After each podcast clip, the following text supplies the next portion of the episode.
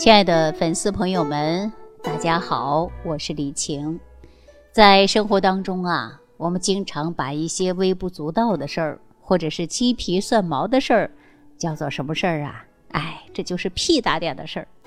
那今天呢，我们就从健康的角度啊，来跟大家伙呢聊一聊这个屁。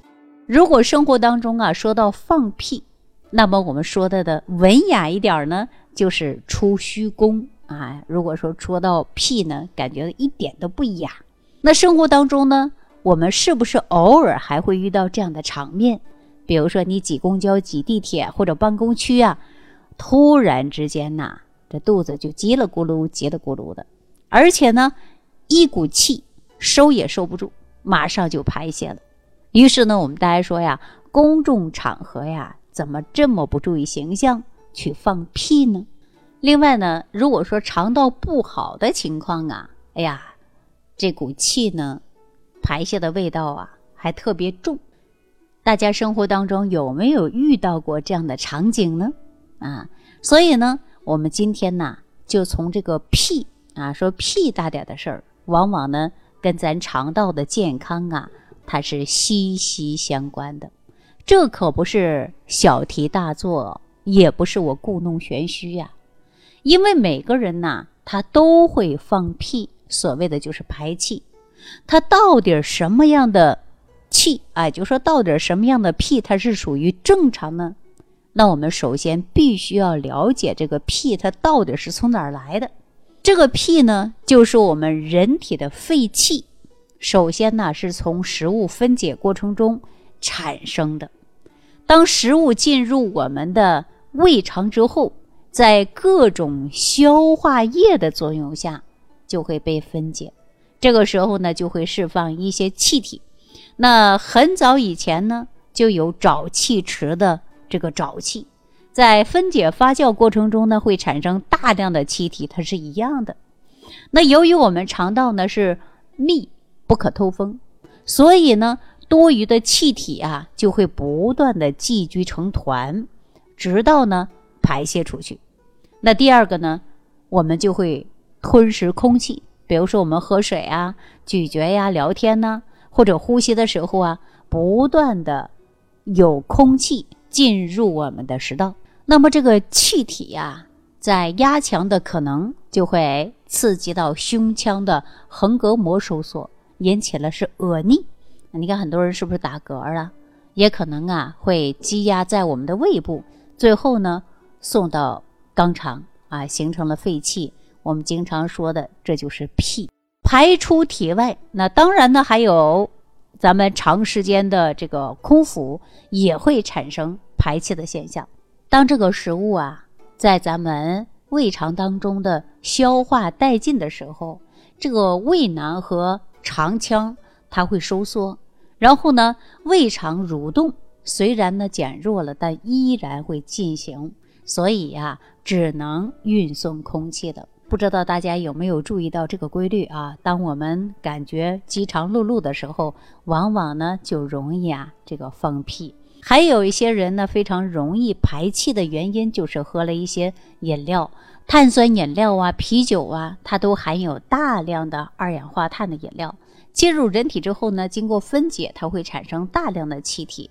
而且呢，促进了胃部的扩张，加速了胃肠的蠕动。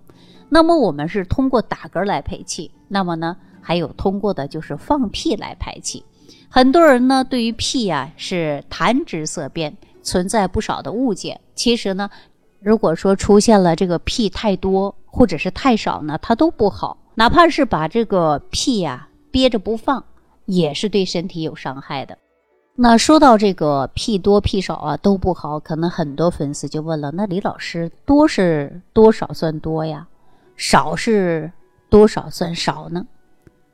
那说到这儿啊，我就要告诉大家了。那么一个人每天排十到十五个屁是属于正常健康的状态。那如果你吃了红薯啊、土豆啊、洋葱啊、卷心菜呀或者豆类的食物啊，都容易产生胀气。那吃多了，它就容易出现的是排气的现象啊。这个排气它是属于什么呀？它是属于正常现象。那如果没有食物的因素啊，您总是大量的排一些废气，那么所谓的就是放屁，那可能就是我们肠道内产生的细菌过多。那么我们呢，就需要啊，好好来调整一下自己的消化功能了。如果是屁太多了啊，就是给咱人体拉起警报了。那有很多人呢，本来不放屁的，或者很少，是不是就健康呢？告诉大家，当然不是。有一些人呢，回忆说，好像很久没有放屁了，甚至很久没有这个排气的现象了。其实我告诉大家啊，正常的情况啊。人都会排气的，如果说长时间不排，啊，那么这个呢，我们应该呀对肠道呢进行检查一下。人呢，在睡眠的过程中啊，不知不觉的可能就会排出气体啊，所以说很多人说白天不排，也许你晚上排了。如果说一个新生儿从来不排气啊，也就是说不放屁，那可能呢是肛门闭锁。那如果说咱们成年人啊三天没有排气不排便，那么我们这个时候就应该重视了，去查一查，看看是不是有呃这个便秘呀啊，或者是肠道出现了问题呀啊等等，我们呢都应该查一查。那如果说自己有屁，在公众场合啊感觉不雅，害怕尴尬，就把它憋回去了。我告诉大家呀。这样呢，对身体并不好。多数的情况下，那排气后呢，会产生什么症状呢？就是便意，啊，想去厕所了，总是呢不放，把它憋回去了。不但憋着难受，我告诉大家，还容易引发的是便秘。虽然说人在江湖走，哪有不憋屁的呀？但是可惜的是，当你憋住了屁，憋到一定的程度。它可能啊，就像一个小精灵，无论如何呢，都要找一个出口，而且呢，你忍都忍不住。比如说打嗝，很多人是不是打嗝的气味就很难闻，而且你还忍不住的去打嗝，有没有啊？所以说呢，你拼命的憋这个屁，还会被肠道的黏膜啊，它给吸收啊，跑到血液，结果呢，随着身体的血液的循环溜达了一圈，到达了肝脏。啊，来过滤，再达到了肺部啊，最终呢，伴随着呼吸，把它排出去了。所以说呀，咱们从口腔排出去，或者是从鼻腔排出去，那么我们大家考虑一下这个流程，你是不是因为憋个屁，还自己哎呀，我憋住了，没有在公共场合让我尴尬，但是它对身体真的不好。那听懂的朋友估计啊，以后就不敢再憋了，对不对？因为也不知道嘛，哪怕跑到卫生间，啊，或者是没人的地方，你要把这个气呀排泄出去。那凡是懂健康的人呐，都知道，即便是公众场合，这也不是什么太尴尬的事儿，对吧？而且呢，还要有更危险的是啊，如果你患有了肠梗阻，还经常的憋这个屁，那么就像在给你的轮胎不停的打气儿，而且某一个位置呢又比较弱。可能就会发生啊肠破裂，造成呢腹腔感染，这个后果严不严重？大家想一想。那有一些人经常说呀，响屁不臭，臭屁不响。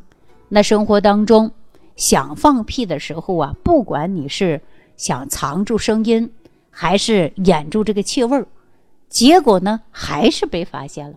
大家有没有发现？那我就想问问啊，为什么有的人呢这个屁味儿特别重？啊，一个屁呀，熏满屋子人都受不了。有的一些粉丝朋友呢，就问过我这个问题，说屁的味道很重，是不是咱们身体出现了疾病的信号？那我告诉大家啊，其实这个屁呀，成分是很复杂的，但只要其中含有百分之一的氨呐，或者是乙朵呀、硫磺氢啊，啊，这些呢都是粪臭素。啊，所以说呢，我们呢就有一股强烈的味道。一般来说呀，这个臭味呢并不明显，很快呢就消散了。但如果说你闻见有两种味道啊，你考虑一下是不是肛肠问题。第一个呢就是像臭鸡蛋一样的那个臭味儿啊，大家都知道说这个就是特别臭。那鸡蛋臭了，我相信很多人呢都知道那个味道，对吧？相当于蛋白质代谢最后腐败的味道。如果有这种味道啊，可能我们肠道啊有一些问题，所以呢，放屁啊，不仅仅是难堪的事儿啊，还是给我们发出一个危险信号。还有一种啊，就是鱼腥的味儿。如果出现这个味儿啊，大家可得注意了，这个可能会存在消化道出血，或者是血液聚集在于患者的这个胃肠道当中。所以说呢，胃酸以及肠道的细菌把血液分解了，那有时候呢，排泄的粪便呢，就像柏油漆一样的黑色的。那屁呢，就是这个腥臭味。所以说呀，呃，我们对于肠道啊出现了一些疾病啊，可千万不能忽略。如果出现了这些味道呢，我们就应该及时的来查一查了。那么大便的颜色如果呈黑的或者腥臭的，大家一定要定期去查，这不是小事儿。所以我们一定要保护好我们的肠胃，这才是大事儿。能保护好我们肠道健康，除了必要的一些药物和营养素之外呀，大家说有没有常见的食物？吃一吃，让我们增加肠胃的功能呢？我告诉大家是有的。我经常说呀，咱们这个脾胃病，或者是肠道健康啊，永远要遵循着三分治七分养的原则。这个养呢，我们就要从饮食开始。那今天呢，我就给大家推荐一款蔬菜啊，这个蔬菜叫什么？叫洋姜。洋姜啊，价格不贵啊，深秋的时候，你看到处都有的卖。多吃一些洋姜，因为洋姜呢也很好的补充双歧杆菌的效果。这个双歧杆菌呢，最重要的就是肠道的有益菌，能够抑制有害菌的生长，而且呢还能够抵抗病原菌的感染，在合成维生素、净化肠道的环境、分解致癌物质等方面起到了一个最重要的作用。还能够抑制肠道的腐败作用，缓解便秘啊、慢性腹泻症状等等。那么，因为洋姜当中呢含有的就是菊糖啊，是一种的低聚果糖，它能够促进双歧杆菌的增殖，改善肠道的菌群平衡。那这样呢，我就给大家推荐的一款呢糖醋洋姜啊，这个方法呢很简单啊，可以把呃这个洋姜洗干净，切块儿。或者是呢，小的不用切了，你就放个容器当中，必定呢加点糖啊、盐呐、花椒啊、醋的调料啊，腌制呢一周啊就可以食用了，非常简单，清脆爽口，配上馒头啊、稀饭呢都是很好的。那我之前呢经常给大家说补充这个益生菌，呃，那必然呢是少不了益生元。益生元呢是益生菌的粮食，是益生菌存活下来呢必须要靠益生元。那么有了益生菌的存在，才能够让我们肠道更健康。那么在这样的基础之上呢，我们平时呀应该多吃一些果胶的食物，能够增加益生元。那果胶呢是属于啊水溶性的膳食纤维，它能够促进多余的胆固醇排出，为肠道的益生菌增加益生元，保护好我们肠道的好帮手。富含有果胶的食物，比如说樱桃啊，特别是针叶樱桃，还有苹果啊、桂圆儿啊、鲜枣、香蕉、草莓等等这些水果呢，你适当的多吃一些呢，它能够增加肠道内的益生元。